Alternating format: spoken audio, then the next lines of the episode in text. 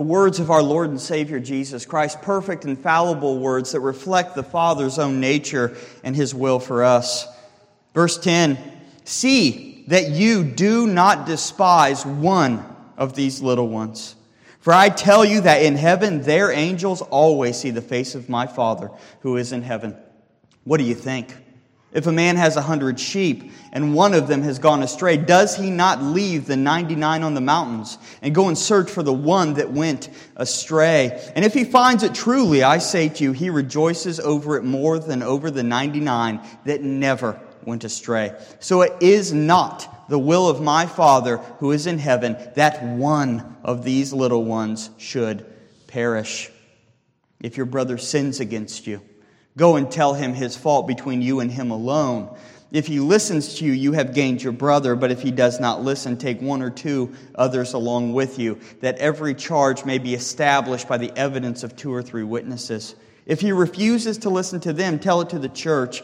And if he refuses to listen, notice, even to the church.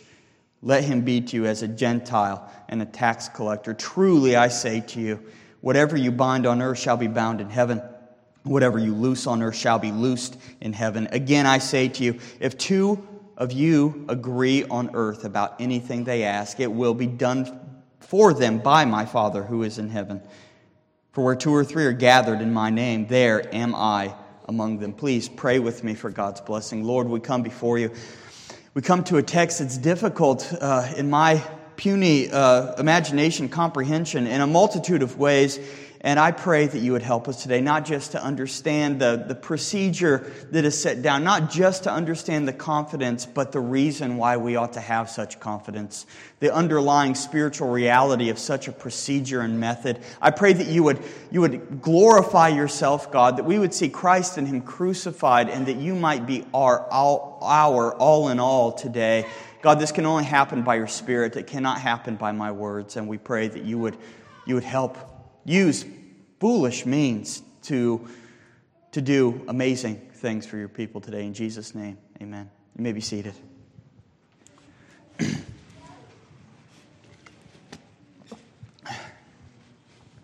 As we mentioned last week, and as we've already mentioned today, you can see a contrast between verses 10 through 14, and particularly verses 15 through 17 of our text today. Last week we, we saw the great value that God and Jesus Christ and the angels of heaven put on every single one, even the most despised Christian who names the name of Christ. The most annoying brother or sister among us is highly valued in God's sight, and therefore our affections must be somehow by His Spirit conformed to the will of God in that, that we would value one another even as Christ values us. That is the affection that we are to cultivate in our hearts for seeking. And that's a, a powerful thing that convicts us of our sin, shows us the love of God. And when I come here today, and I'm choosing my words carefully, we come to a procedure, a, a method. And in contrast, it can seem dull and lifeless in its wording right? I'm talking about the affections of the heart, the will of the Father to seek and save the lost. Now we come to something that is just procedural, that might remind us of a courtroom or something like that.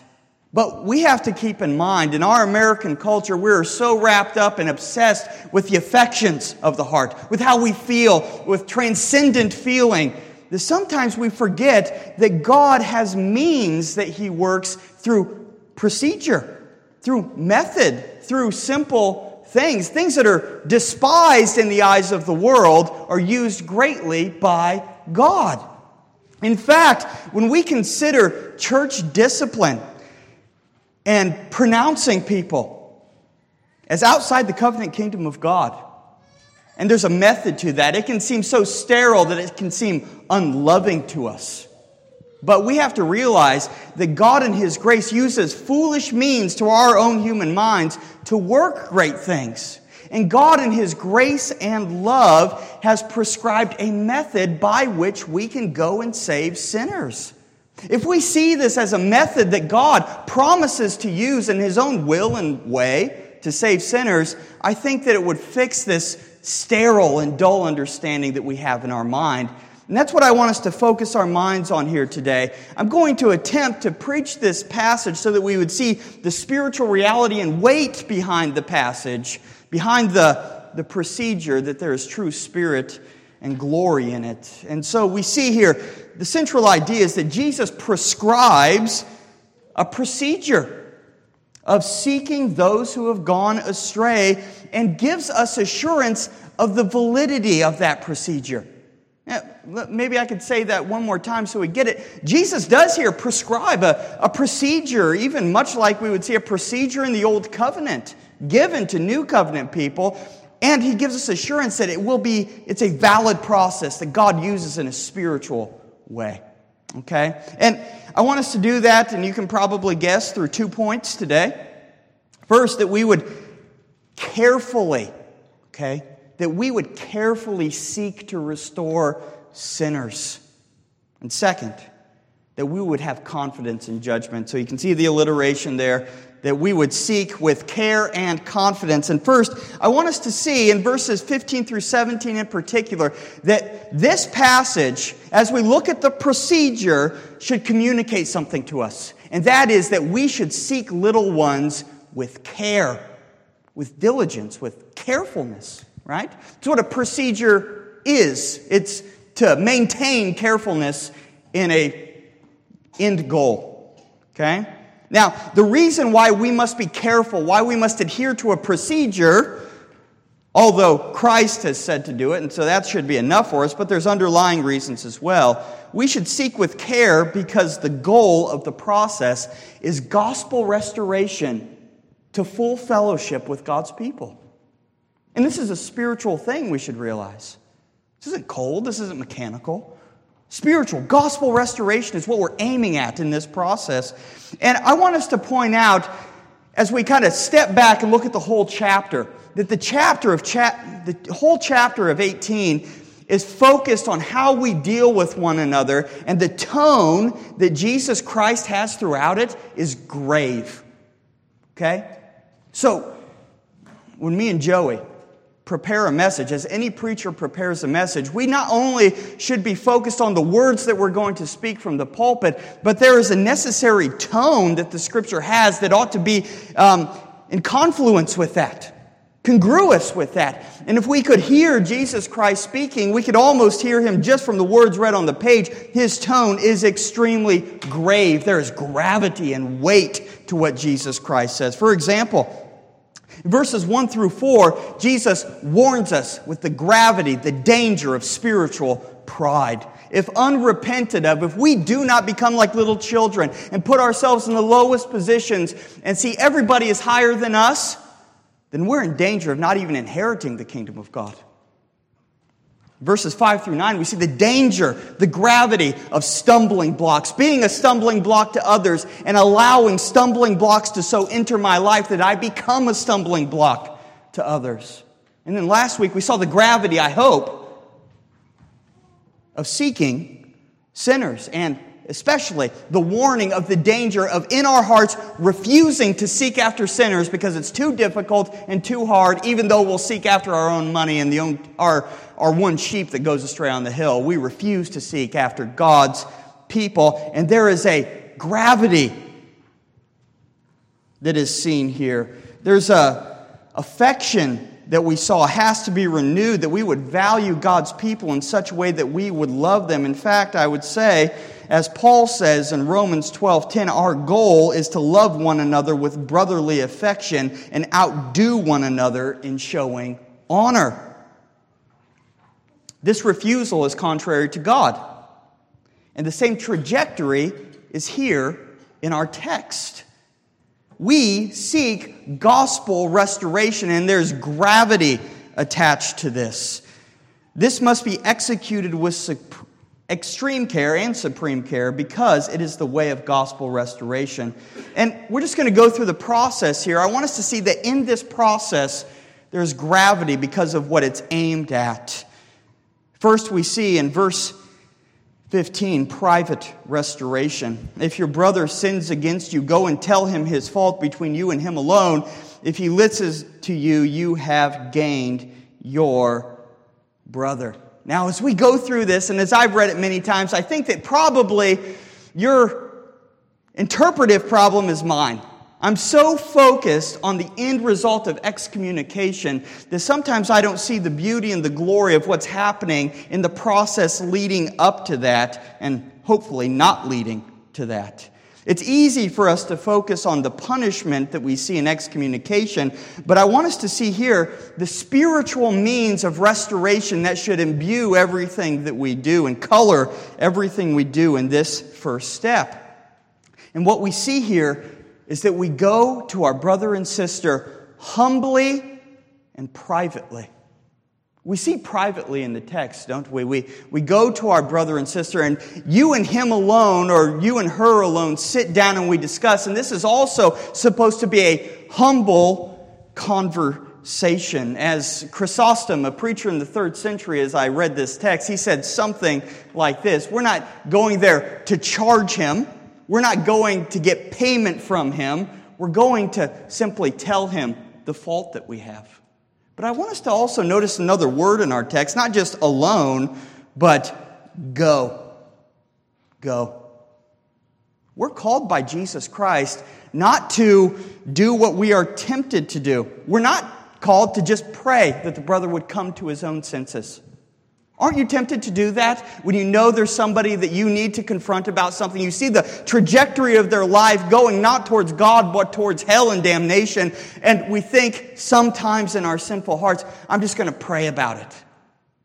But secretly, I say, I'm never going to go. Never going to go. We must go to our brother. We're not just to pray, we're certainly not to gossip. We're not to go to other people in the church and say, I can't believe that that person is doing this or that. Because again, we're refusing to see the spirituality of what Jesus Christ is calling us to. We're seeing that person as a, in a merely human way, and so we're gossiping like we can't believe a sinner would do this. Obviously, we don't know our own heart when we do that. But not only that, we're not to deflect. What do I mean by that? If we're to go to our brother or sister alone, it implies that I am not to go to the elders of the church and say, hey, there's a real problem that you need to deal with over here. Or to go to somebody else in the church and say, hey, there's, a, there's an issue that you need to deal with. I'm not going to do it, obviously. That's not what's being called upon here. Jesus Christ speaks to all of the disciples in the church and says that we must go to our brother. We must go to them. We must seek them.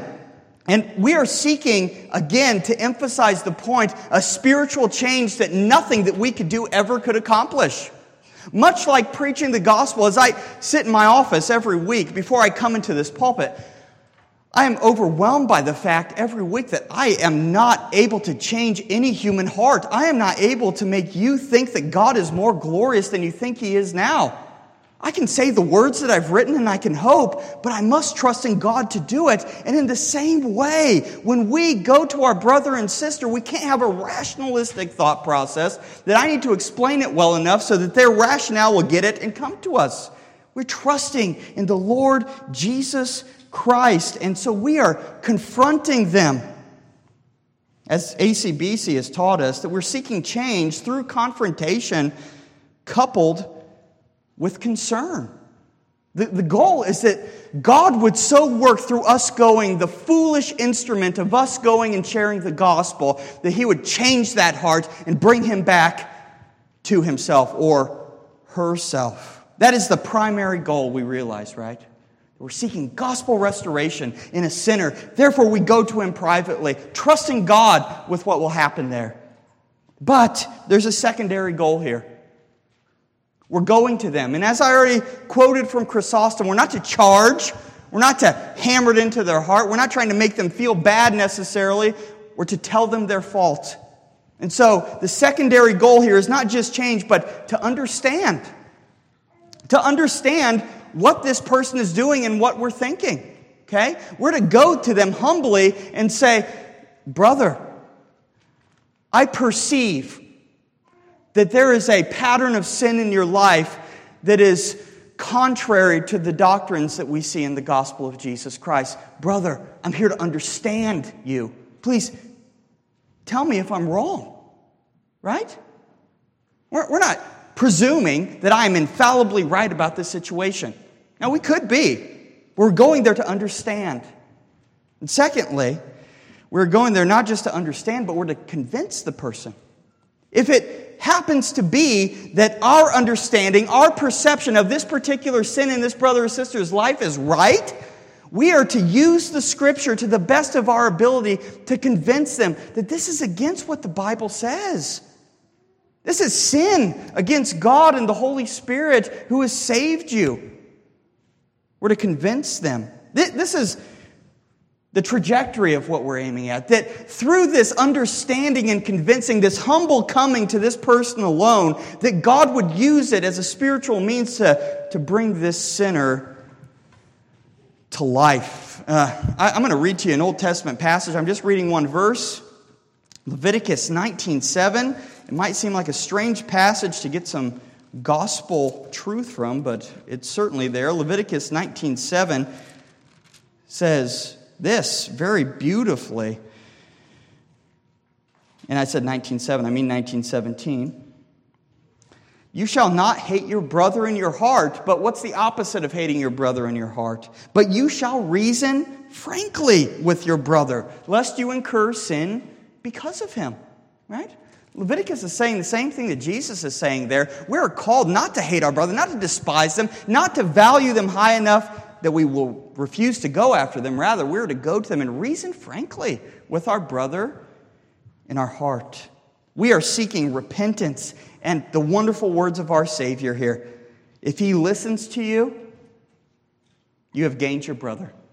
Now, the, he listens to you. It doesn't mean that he hears the, the vibrations of the, the air around him coming from his vocal cords entering his ears, right? What it means is he listens to you, he agrees, and he repents of his sin. If he's listened to you, notice that language. You've gained your brother. What a wonderful spiritual truth that is that we should aim at and go for. No wonder there's so much joy put in the paragraph previous when the sheep is found, when the lost brother is saved. This is true spiritual reconciliation. And to beat a dead horse, I use that phrase far too often. But we're gaining our brother in this. We're gaining our brother. Gospel restoration has happened, and we can rejoice. Now, think with me here. If we've gained our brother, I want us to think about what that doesn't mean. what that doesn't mean is we're not offering that you can be in good relationship with me if you repent sufficient to what I think you should repent of. You don't owe me penance. You don't owe me payment for the sin that you committed against me. Rather, the free gospel is offered, just like it is in the pulpit, just like when you share it with an unconverted sinner. You don't owe me anything, brother. You agree that you've sinned and you repent and you want to, to put this sin to death. Come back. You're received fully and freely by the gospel of Jesus Christ, and you're received fully and freely by me.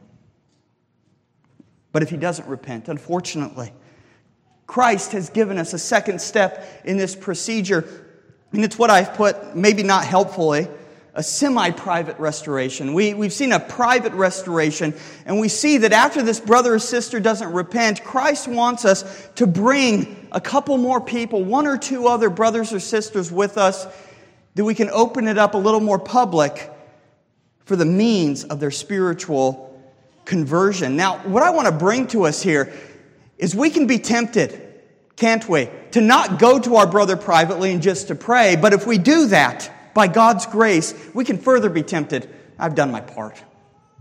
I've done my part. I did, I did what I was commanded to do to some degree, and I'm not going to go any further. It was too hard, it was too difficult. I want you to imagine with me a doctor, a physician of the body rather than a physician of the soul. And let's say you, you went to this doctor, an oncologist, and you knew that you had a lump that you had found. And the doctor examines you and says, you know, this is a really difficult case. It's not going to be an easy process where I can just excise the tumor in one go. We've discovered it's much more severe and penetrative into your own body, and it's going to require much more diligent work. What a terrible doctor to say, yeah, it's too hard for me, and I'm just going to step back from that. Rather, what does a good physician do? He says, we're going to double our efforts. I'm going to call other physicians. I'm going to get a board of doctors together to see how I can best treat this case. brothers and sisters, it is the same with us. If the unrepentant shows himself unrepentant, we put greater effort into it, not less. We call other brothers and sisters to preach the gospel, and I think it's helpful for us to just think about this in our own lives. How many times did you hear the gospel of Jesus Christ before you saw the beauty? Before you turned your heart, before He turned your heart by grace? But God sought after you all your life through creation and through the word preached. How many times did Jesus Christ preach the same gospel to the same people over and over? How many times did he call his own disciples back from going astray? Countless, innumerable. We're to put greater effort into our brothers and sisters at this point. Now, just as there's a goal in the first, a secondary goal, right, that we would, we would understand and convince, here the secondary goal is different. Notice the language in verse 16 that every charge may be established.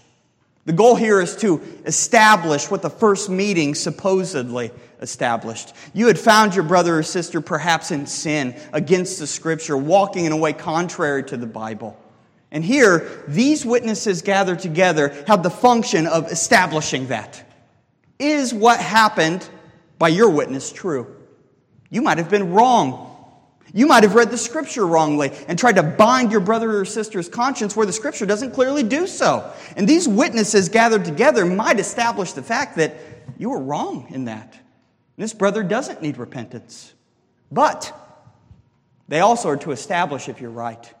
That this brother said what was true, and we're here to say that that is, in fact, the case. And these witnesses, although it's not stated clearly here, they're to try to further convince this brother or sister. The goal, again, being gospel restoration. The gospel being preached not comes from one mouth, but it comes from three. And this is taken from Deuteronomy chapter 19 and verse 15, the Old Testament, where there must be two or three witnesses for a legal case. A person must not be put to death on the witness of one witness. Here, Jesus has this procedure that further evidence would be established. The gospel would be freely offered. And if it's refused, evidence is taken to the church.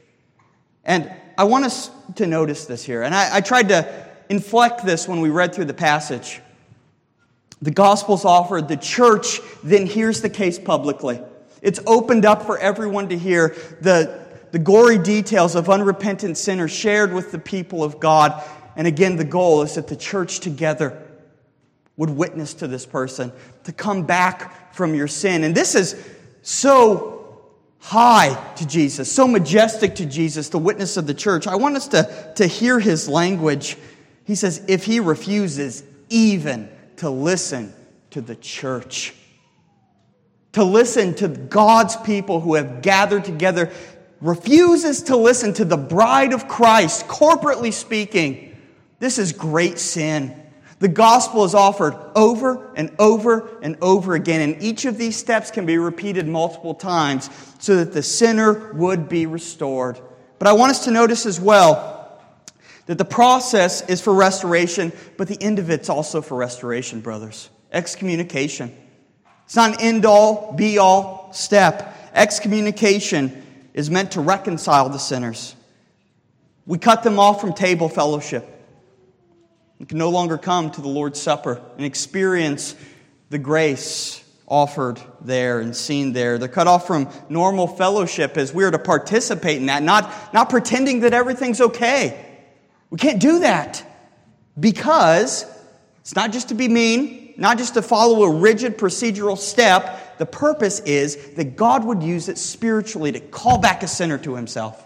That he'd come to his senses and be ashamed of what he has done and be restored.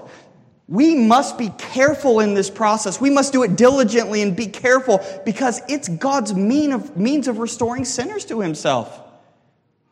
We cannot forsake this, but we must also take care for another reason. Not just the process, but we must take care because of the gravity of excommunication. The gravity of it. As we consider the spiritual means that God worked through, I further want to impress upon our conscience the care and the diligence that we have to take because of the, the gravity of excommunication. And I want us to see that first it's grave because of the function of excommunication. Now, if we flip back to Matthew 16, I want us to notice that Jesus is talking about the same thing in a different venue. After Peter had confessed that Jesus is the Christ, the Son of the living God, he tells them, tells him in verse 19, I will give you the keys of the kingdom of heaven. And he defines what those kings do, keys do. Whatever you bind on earth shall be bound in heaven, and whatever you loose on earth shall be loosed in heaven. In chapter 18, we have we don't have the language of the keys, but we have the same function being mentioned the binding and loosing of things. That is, keys are a symbol of authority given to the church. A key is a symbol of authority. As you've heard before, stay with me to unlock and to lock. I have a key of my home, and every night, although I don't have an actual key, I usually use a deadbolt, but I show authority over my house by locking it at nighttime to keep people from coming in unwanted. And I have authority over my house that I have an actual key that I unlock at any time I want to welcome somebody in or if I want to go in myself. And this loosing and unloosing, we should see the gravity of it because what we are doing here is shutting out, locking the door of this person that's been excommunicated from the covenant community of the people of God.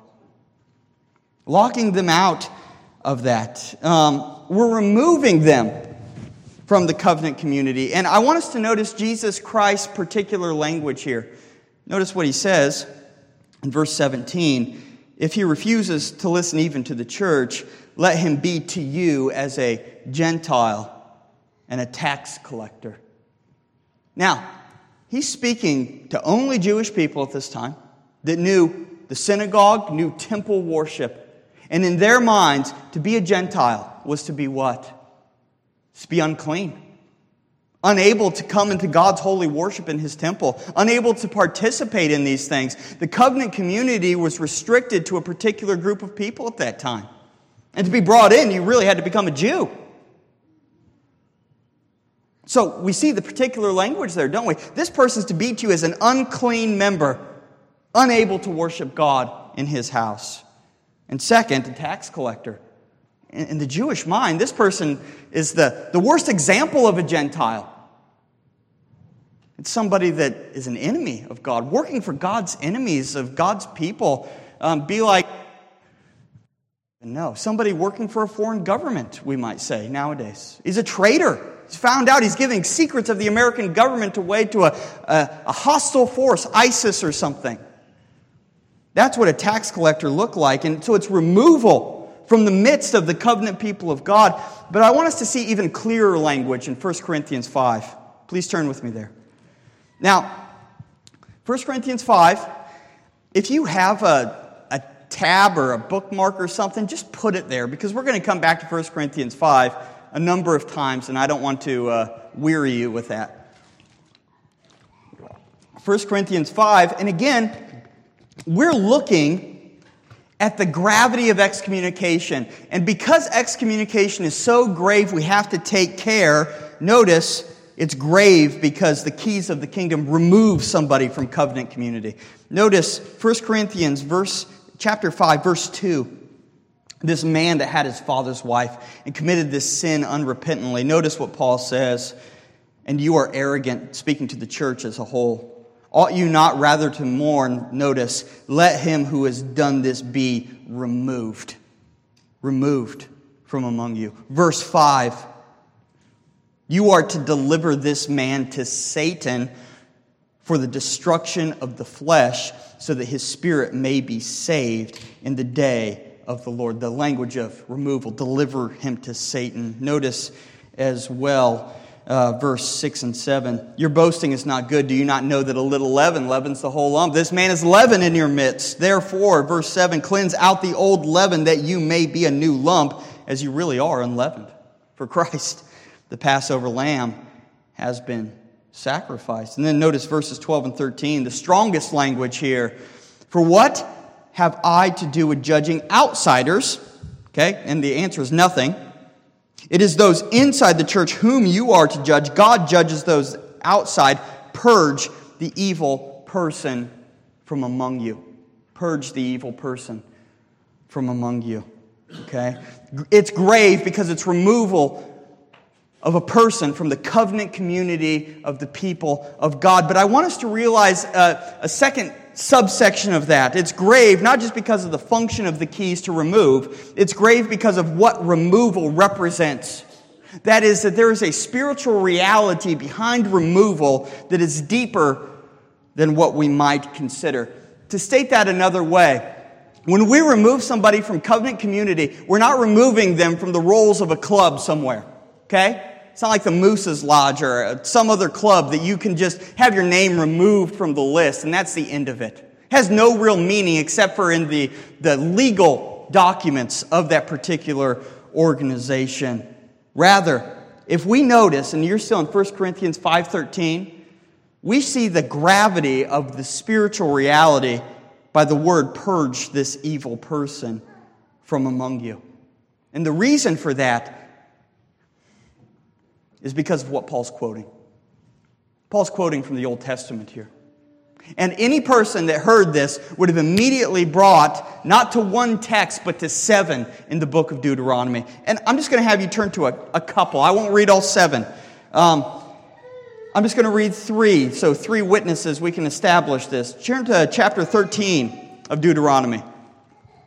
Chapter 13 of Deuteronomy. We see church discipline is grave because it represents a spiritual reality, and that spiritual reality is spiritual death. Spiritual death. Notice with me in Deuteronomy chapter 13 and verse 5.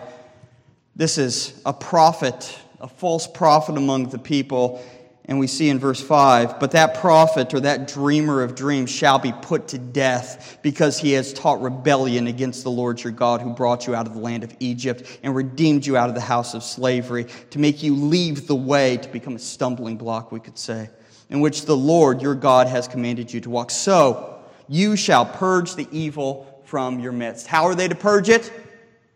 Through the death penalty. The next text, both of them, would be in chapter 17. Chapter 17, and notice verse 7. Verse 7. This is another person who has committed idolatry, paganism, worshiped something he shouldn't or she shouldn't worship. And verse 7, we see this The hand of the witnesses shall be the first against him to put him to death.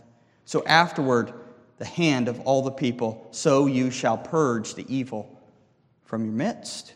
And then, notice with me again in verse 12 of the same chapter. The man who acts presumptuously by not obeying the priest who stands to minister there before the Lord your God or the judge, that man shall die. So you shall purge the evil from Israel. All people shall hear and feel and not act presumptuously. Again, and if you wanted to have a note of the other texts, we have chapter 21, 21, 22, 21, and verses 22 and 24 of chapter 22 as well. But I want to impress upon our minds today that when Paul quotes the procedure that the first Corinthian, the, the church in Corinth went through, the procedure ended in purging the evil person from among them. And Paul points back to the Old Testament procedure, doesn't he? He says, that was a shadow. They put that person to death in the Old Testament, and that's shadowing the spiritual reality of what takes place when somebody is excommunicated in the church. The covenant community of God is connected to Jesus Christ, and we experience his life giving influence. When we look to the cross and we see that he is risen from the dead, we walk in those ways. But when somebody is excommunicated rightly from a church, they're cut off from the life giving influence of Jesus Christ and they are abiding in death. We have to see that. The gravity of that. It's not something to be taken lightly. It's not something to be taken lightly. Outside the church is death, and we should see what gravity there is in this process. What care must be taken if the end of it is death spiritually. And thirdly, it's grave Excommunication is grave because it's your obligation. It's your obligation. It's not the elder's obligation primarily here. It's the obligation of every member of every New Testament church. It's your obligation to do these things. Now, certainly, elders lead in the process. They counsel through the process. They show what is sin clearly from Scripture from what is not. But we must be clear on this particular issue. The congregation in Matthew chapter 18 is the one who has authority. The church is told, and if they don't listen to the church, then they are put to the side. But again, 1 Corinthians is clearer on this. You might be looking at Matthew chapter 18 and say, well, it could be the elders that actually excommunicate after the church has testified, and so adhere to a more Presbyterian model. But I want us to see that in 1 Corinthians, it is the church that executes this authority, and that is seen absolutely clearly. Verses 4 and 5 of, again, 1 Corinthians chapter 5 say this. And notice the similarity in language between Matthew 18 and 1 Corinthians 5. When you were assembled in the name of the Lord Jesus. That's what Jesus says in Matthew 18, isn't it? When you're gathered together in my name, this says the same thing. When you're assembled in the name of the Lord Jesus and my spirit is present with the power of our Lord Jesus, that is, when he's present with you, he, he's, he's among us, he's with us, you are to deliver this man to Satan for the destruction of the flesh. Paul is writing 1 Corinthians not to the elders of the Corinthian church. In fact, some scholars say that there weren't elders of this church at this particular time. He's writing to the whole congregation. It says, You're to do it. Notice there that Paul, the apostle that planted this church, he does not presume that he has the power to say, He's already delivered, don't worry about it. He tells them, You have to go through with this yourself. And that ought to add gravity to us, brothers and sisters. And even in restoring this person, the authority lies in the congregation. I'm just going to read one more text to put this on your mind. It's not the elder's responsibility, it's yours. 2 Corinthians chapter 2 and verses 5 through 7. It's probably this same man that's now repented. Notice the language of Paul. Now, if anyone has caused pain, he has caused it not to me, but in some measure, not to put it too severely, to all of you. Notice verse 6 For such a one, this punishment by the what? Majority is enough. So you, that is the whole church, should rather turn to forgive and comfort him, or he may be overwhelmed by excessive sorrow. This punishment of excommunication is our obligation. It's the majority of the church punishing. But when we welcome them in again, it is also by the authority of the church. It's grave. Excommunication is gra- communication is grave because it's the function of the keys to shut people out. It represents spiritual death, and it's our, every single one of our responsibility to do it. And therefore, because we have to give such care, because gospel restoration is offered in the process and spiritual death is represented in the punishment, brothers and sisters, I've arranged this, maybe foolishly, sermon this way to say, therefore, we must give due process to the procedure that Jesus Christ has given us. If we recognize the weight of these things, how much more diligently should we make sure that we're adhering to the process that Jesus Christ Himself has given? If we don't adhere to it, I can have no confidence in myself that God's going to work through it. Just as if I got up here and didn't give a sermon but had some sort of puppet show, I'd have no confidence because God has not established that as a means in His Word. We must adhere to this. This text I would tell you, as I've wrapped my mind around it, tried to this week, this is the closest thing we have to a legal code in the New Testament. The closest thing do we have a systematic and procedural language, very reminiscent of Old Covenant language. And I want to further put that on your heart. We, we need to adhere to this system because it's, it's legal in its language. Notice the language in Matthew chapter 18 that's being used by our Savior. He uses language like there are charges. Charges, that's courtroom language, isn't it? These charges need to be established. Uh, furthermore, there needs to be witnesses. Witnesses need to be acquired, and those witnesses are required. Why? To offer evidence. to offer evidence. And all of this is, is meant to emphasize the care that we should take. And it highlights the fact that we must follow this process very closely. And if we'll again look at Matthew 18, the actual process, following the legal language, we must do, do certain things. We must aim for gospel restoration. We must do it in certain ways. That is first, if a brother or sister sins against you, this is talking about actual sin. Just as I can't bring somebody to court with hurt feelings or something that's not in the code or thinking that somebody's doing wrong, so you cannot do that in the church of God. This is not based on emotions, thinking that somebody did something wrong against you.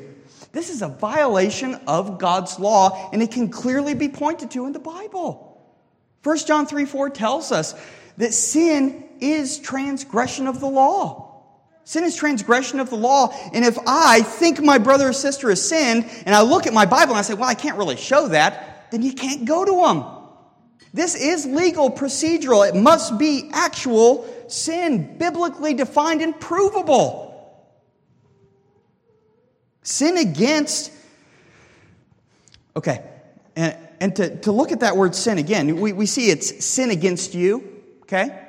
So we might be thinking in our, my, our minds that if somebody doesn't personally sin against me, then I can't go to them. Okay, so if they have a, a doctrinal error, let's say, they've denied the Trinity, I can't go to them because they didn't sin against me personally. I would say that we shouldn't read it with that kind of peculiarity, and the reason for that is manifold. First, because the word against is really not in more the ancient witnesses that we have. And we could list some of those. Some of the church fathers, when they quoted this text, they didn't have against quoted there. And perhaps more weighty than that, Luke 17, which is a parallel to this, says, Pay attention to yourselves. If your brother sins, rebuke him. Nothing against you there. So even if against you is meant in this text, we can look at other biblical witnesses and say that it's not necessary that it's a sin directly against me. Luke says, if he sins, rebuke him. If he repents, forgive him. Okay? This must be actual sin. We must follow that procedure. I must be able to point to God's law and say, I can show you where you've sinned, brother. I can show the church where you've sinned. But again, looking at the legal language here, there's trusted witnesses that must be gathered. I say trusted, it says witnesses. I was in a, a situation a number of years ago where the family that was bringing a charge against somebody else wanted to bring other members of the family to have the same charge. They couldn't find witnesses anywhere else, okay? But they wanted to bring other members of their family, which obviously agreed, to witness, and they thought they were fulfilling this part. But that's not the point of this. We're to bring trusted witnesses together. That is, we're to think about my brother hasn't repented of his sin. I need to gather witnesses. I need to look at men and women in the church that I know are trustworthy, right? And the Bible presumes there's such people in the church. I'll just read to you. 1 Corinthians chapter 6 says this in verses 4 and 5. Paul says, so, if you have such cases, why do you lay them before those who have no standing in the church? I say this to your shame. Can it be that there is no one among you wise enough to settle a dispute between brothers? And the answer is no, there's not. There's no way that that's possible. There are wise people in the church, and we're to choose those people carefully. Because this person must be trusted by you. That when we go to our brother, they can point to the scripture and say, Brother, this is clear in the scripture. You can't be doing this. You need to repent. But more than that, these people must be trusted by the entire congregation. They must be people of high standing. When they come up to this pulpit, hopefully we'll never have to do church discipline again, but when they come up here and they tell you what they saw and what they heard, everybody's response in their heart is, I believe that brother. I believe him because I know, I know who he is. I know who he is and I know his integrity. Care must be taken here, brothers and sisters, because our goal is true reconciliation. Care must be taken because of the gravity of punishment. And all of that should culminate. My point that I'm trying to make all of that gravity is supposed to culminate in a scrupulous attitude of how we go through this procedure. Scrupulous. making sure we don't have any things that aren't crossed, any things that aren't dotted, that nobody can bring blame against the church in the procedure. And this should make us tremble, shouldn't it? And it does make us tremble, especially if it, it, it leaves theoretical thought and you actually have to engage in it. it. Makes you tremble because of the weight. And Christ wants us to tremble. He wants us to tremble for these brothers and sisters. But He doesn't leave us there. By God's grace, He also gives us confidence. And I've gone long. Um, he gives us confidence and I'm, I'm going to leave this for next week because I have about a half a sermon left, okay? I'm going to leave this for next week, and I didn't plan on it. Um, we must see in this text, brothers and sisters, that Christ has a means of saving sinners.